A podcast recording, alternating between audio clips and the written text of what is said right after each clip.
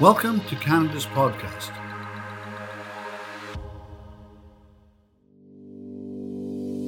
At Silicon Valley Bank, we help innovative technology and life science companies grow.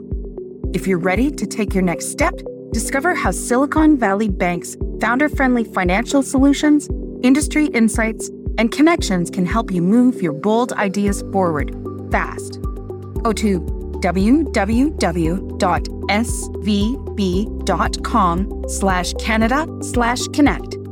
Take your next step with Silicon Valley Bank. Hi, this is Celine Williams, hosting from Ontario for Canada's podcast. My guest today is Dr. Jim Fang, who is a mission driven serial entrepreneur and founder of Phyxable. Alongside his chiropractic degree, Jim is also a certified strength and conditioning specialist and medical acupuncturist and has directed medical teams for world championships, professional and Olympic level sporting events in the MMA and wrestling. Welcome, Jim.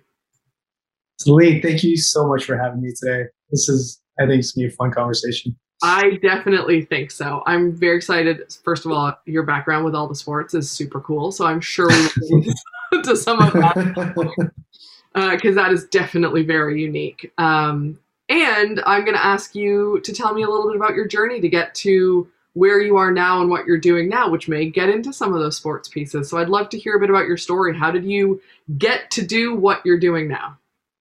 What's the short version or the long version? we got time. We got all the time. All right, sounds good. Uh, so when I was born, I'm just kidding. Um, actually, um, I think the main thing and the main thing when it comes down to uh, phyxable is um, is because of my journey with pain, physical pain. So phyxable, just let everybody know, we're an end-to-end virtual rehab platform. We help people out of pain, physical pain, work towards prevention and then um, helps certain people work on performance, like running their first 5K and actually getting moving and changing their lives there. Um, so for me, I was um, I was a chiropractor. I graduated back in 2009, and uh, I opened up clinics. I integrated them, franchised them. So I really understood, you know, how to get people better. And you know, I got into the profession really because of the sport of wrestling. I think you mentioned some of that in the past, and and I I, I grew up in a not so great area, uh, Malton for all those people in from Malton. so um, you know, the ghetto plex, if you will, and, and, it was really for this. If it wasn't for the sport of wrestling, I'd probably be doing like a lot of that stuff in my life. so it really kept me off the streets, and and because of the sport, I really dedicated my time into it. But I had tons of different injuries, and I would have to travel an hour and a half on a bus with my uh, two-year-old sister while I was babysitting across the city to get therapy, then go to practices with her and come back. So I, I and I had always had injuries. The sport of wrestling is literally it goes hand in hand with injuries. So, um, and I just saw like all the different types of therapies that we were getting and what was good, what was bad. And when it came down to it, it really came down to the active component, the, the training and building your foundational self, bringing, building that armor, right? So the more I, I looked into it, the more I knew I wanted to get, be in the field um, of rehab and, you know, getting people better. So that's why I got into the chiropractic field and did more advancement uh, of that and got people better. And I think from that journey, I really understood how to get people better. And majority came down to activating them and engaging them.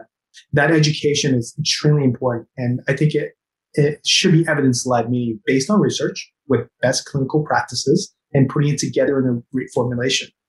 Um, one of the key things we are missing here was engagement. Like it's great that you come in like once a month or, you know, for quick treatment for your back and then you're back to the same place you were at. More importantly, there's ways to kind of prevent these things, like working on core foundations as you sit back up, right, and get mm-hmm. posture up. these preventative things are extremely important, and and there's a formula out there. There's solutions, and it's based on evidence, and it's about doing. But unfortunately, people are lazy. We're lazy. I'm sure you're lazy to some degree, and majority of people watching today would rather sit back and do nothing than do a little bit of something to, when things are not actually hurting. So really build phyxable for prevention. But we learned quickly that people are lazy and you really needed that stimulus of pain to get them started. So we built trust around that with a virtual call with the practitioner around the around Canada and uh, in the States. And then from there, we give them a guided solution um, in the digital solutions with ability to message your practitioner anytime. And we're building really cool augmented reality to show you if you're doing the movements uh, mobilization, stretches, you know, uh, those foam rolling properly. And it's, it's, it's a, I think it's, um, it's well crafted to really engage you to kind of use the same hacking technique Facebook's and Google's doing to make you click through to, to do better for you. And so we really came to this game to, to do that for people. And I think ultimately our mission is really, really awesome and we attract really good people because of that.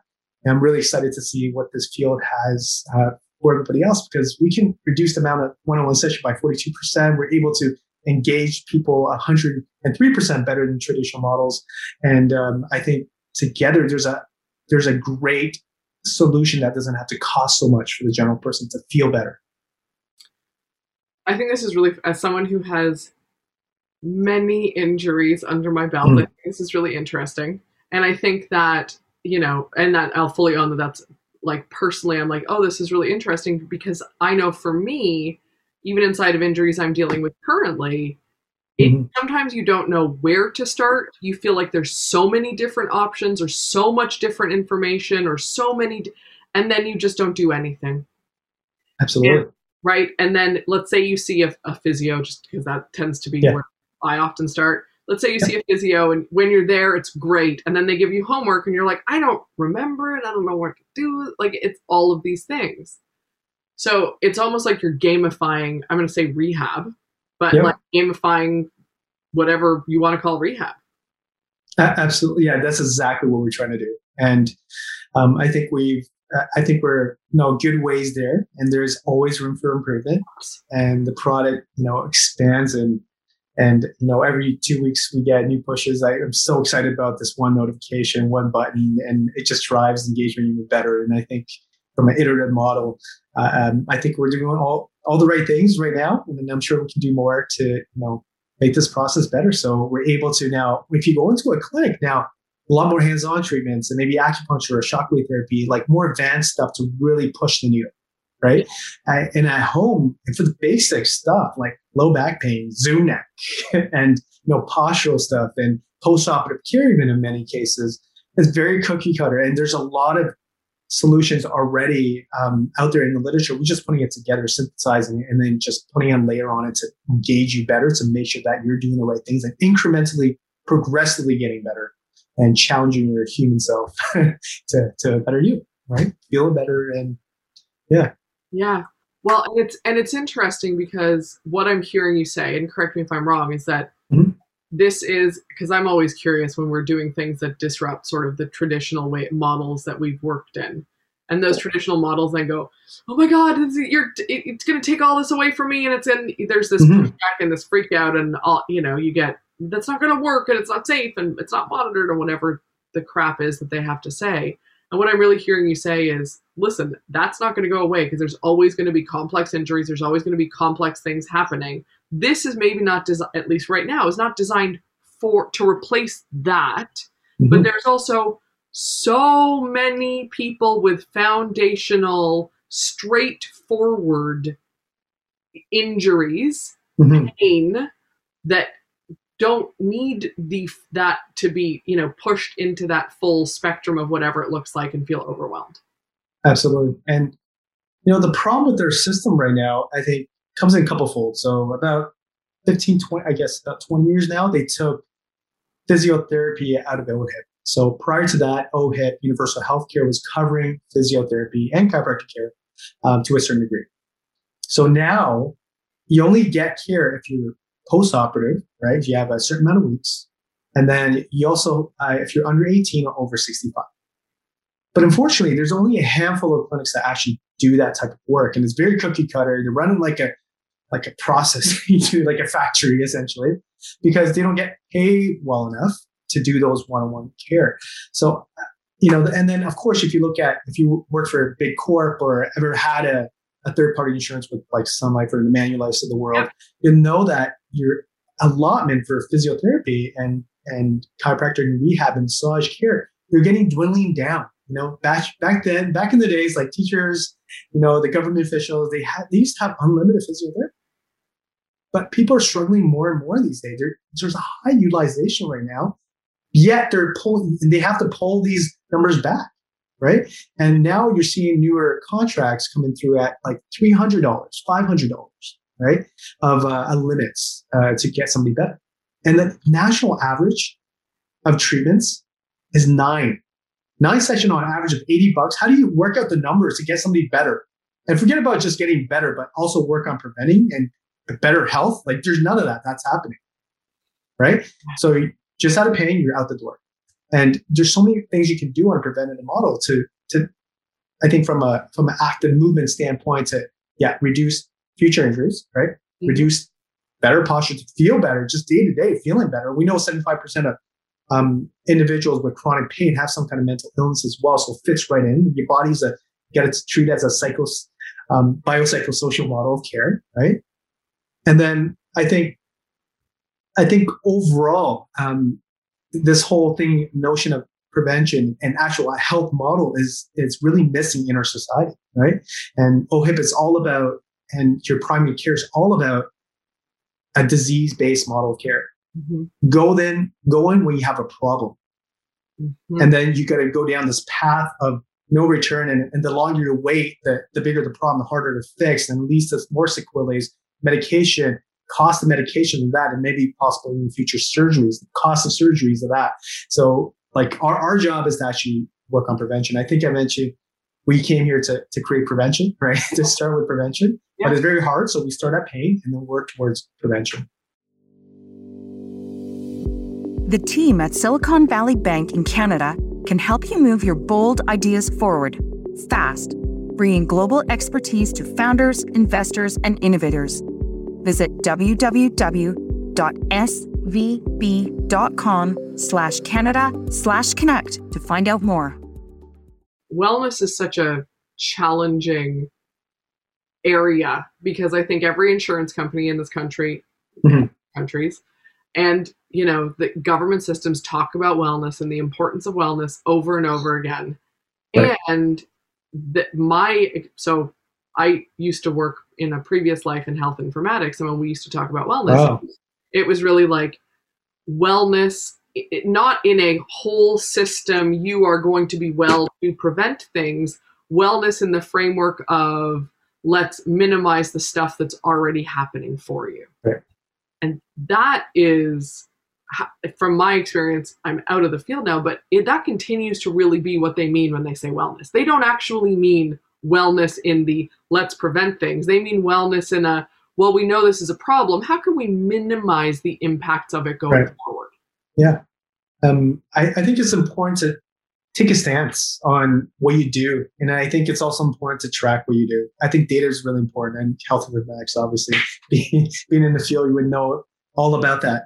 Um, and that's what we do on the back end. We make sure patient progression is is calculated. And how can we we throw some AI engines in there to actually progress sets and reps and injury um, progression of the exercise programming, um, and that's specified to you. And I think it's the smarter the system gets, the the better the programming gets. It's actually better than I can do it because I'm not looking at all my patients like every minute of the day to see how they're doing. The system should flag me, right?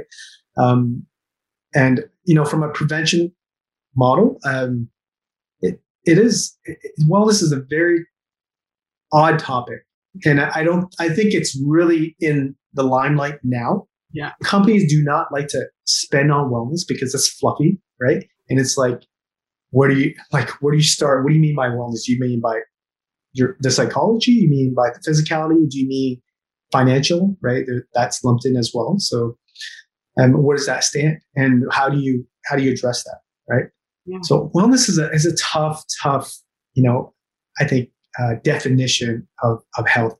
So um, it, it's a really challenge to kind of figure out where you actually start with wellness. But i think if you work on a prevention model and start at a specific starting point and your goal to get to for the person right i think that's really important. I think right now still takes a very guided approach with maybe a practitioner on the other side to kind of get you there until until our models all of our models get better and better to work on what is the biggest limitation you have, you know, mm-hmm. for what, with your chemistry as well as your physicality, movement patterns, and then how do you build you know, specific things you can actually do on your own, right, at home in the comfort of your home, so you actually would do it and actually to do it to make sure that these things are, uh, pre- you know, preventing in the future, right? As you're even looking at on the diabetes side and you know sugar levels, right? So a, a great little um, research uh, by uh, one of the UHN, or working with the UHN as well, um, University Health Network, and Dr. Dinesh there and his crew that runs the Toronto Rehab. They they actually looked at your blood sugar and uh, how just doing a couple sets of squats throughout the day affects your blood sugar you know, A1C levels. It's significantly lower in that double blind study for those individuals who can just break up their day, you know, just to do a couple of squats. Yeah. Like simple movement patterning and and those things come all together to you know, solve a problem. But figure out what that problem is for you first, and then that's what kind of we start with that conversation and assessment, if you will, and then from there build a plan and strategic plan to get to that next step, incremental goals to get there, and don't throw everything at them first. Like one stop, small step, and win there, and then slowly, incrementally build trust. And then overall, as they get better, they're going to feel better. Their energy level goes up, less pain. You know, you're, you're mentally more functionally, functionally better, right? And then, and then you know, then you can take other steps on the fitness side, right? From there. Yeah. So currently, I want to make sure I've understood this. So currently, uh, Phyxable is really focused on people who have pain and getting them out of pain, mm-hmm. pain free, whatever that language is. Mm-hmm. Prevention is the future of what you're talking about with Phyxable. Like we have prevention there now. You are there. We now. have prevention there now. I would say majority of people coming in still initially, uh, they there's some kind of pain point, if you will, right? Just like any other business, there's a problem set, there's a pain point. Yeah.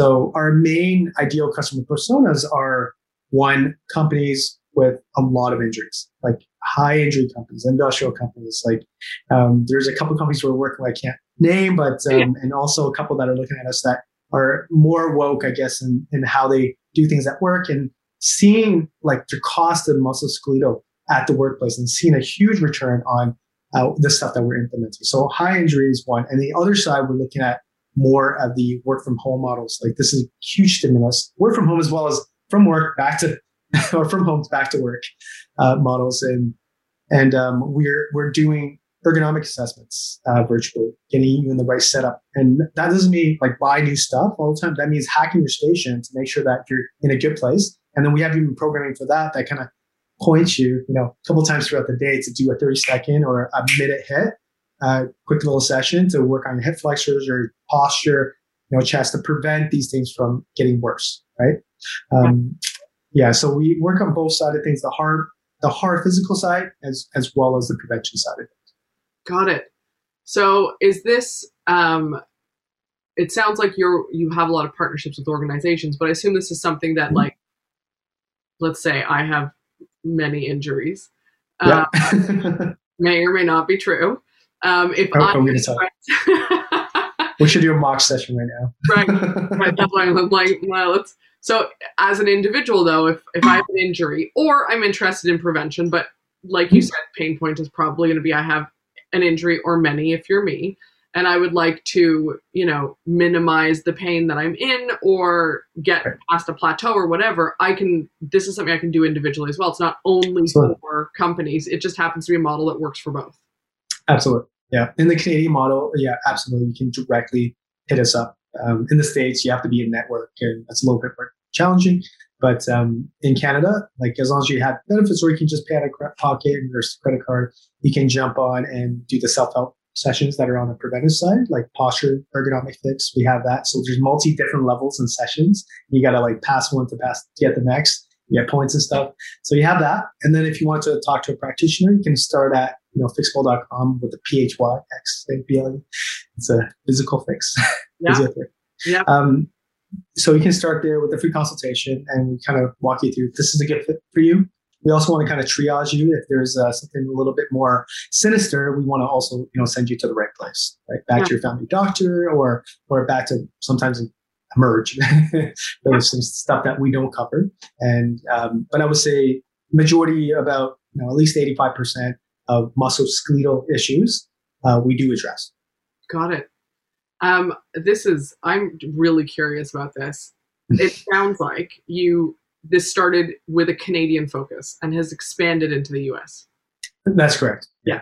That's, so and, and, the UK we started with as well. But So I am curious, what has because the audience for this podcast is a lot of entrepreneurs who at some point might be interested in expanding out of Canada or going into other countries. What have been some of the lessons that you've learned in doing that or challenges you faced um, Yeah. that maybe you weren't aware because i think sometimes we're like we know there's going to be challenges but then we're not really clear on what they actually end up being Uh, you know what?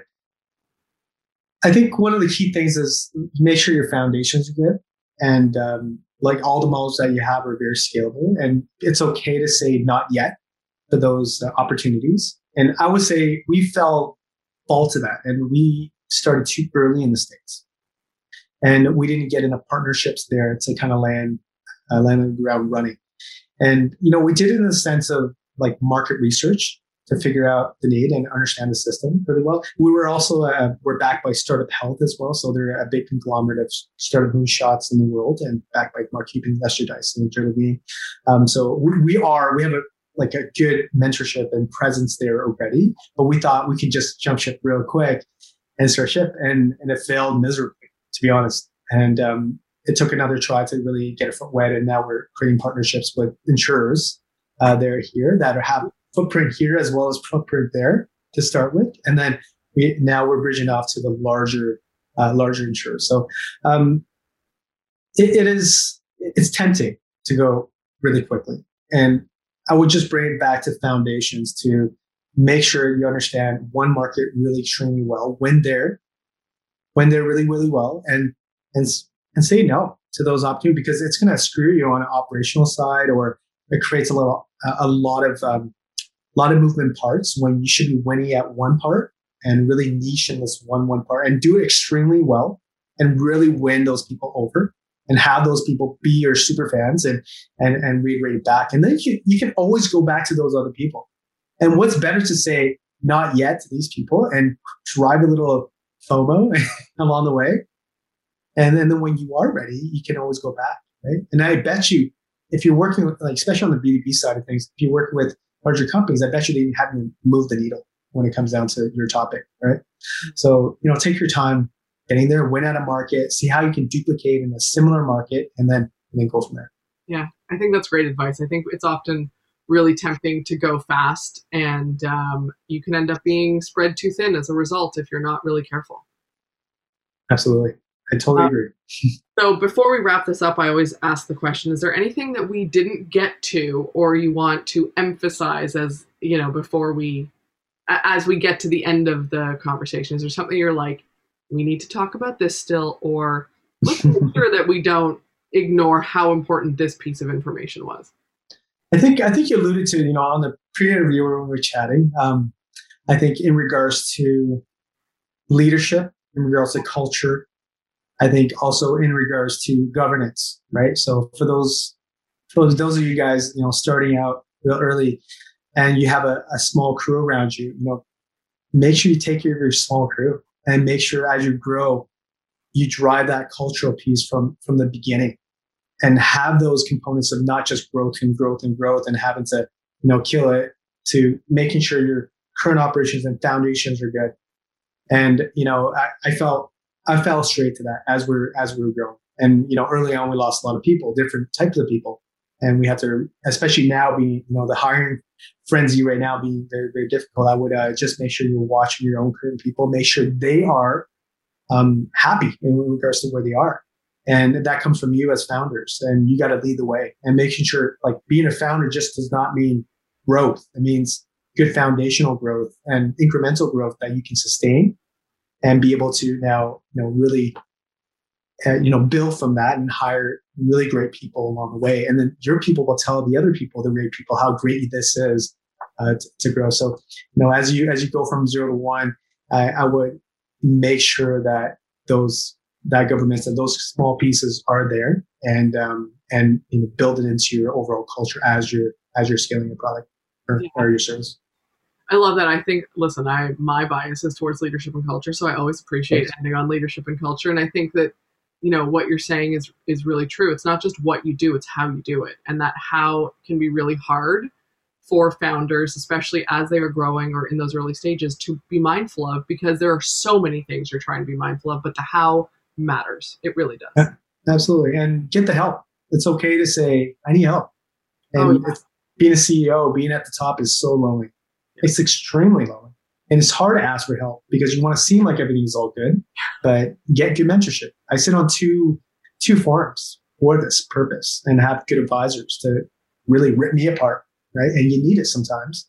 And then when and and trying to take this is where the mindfulness comes in and and you know work on your meditation, be a little bit mindful, not reactive, and and then looking back to see what are the things that you're actually missing. And if it hits you a couple times over the head and you're still not getting it, then maybe there's a bigger problem in mind to get your head head on straight to make sure that the whole ship is uh, uh, moving well forward.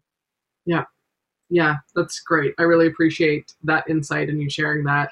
Um, so I want to, you know, thank you very much for being on the show today. It's been really wonderful to chat with you and get to know you a little bit. So thank you for your time, Jim. I appreciate it. Oh. Um, Thanks for having me. Absolutely. And to all the listeners, thanks for listening to Canada's podcast. Like, comment, and subscribe to all our channels to get the latest podcasts from entrepreneurs across Canada. The Silicon Valley Bank team in Canada can help you take your next step. Find out more about the bank that has nearly 40 years of global experience supporting venture backed tech and life science companies and their investors. We're in Canada to help leading innovators reach the next stage faster. Visit www.svb.com slash Canada slash connect. Take your next step with Silicon Valley Bank.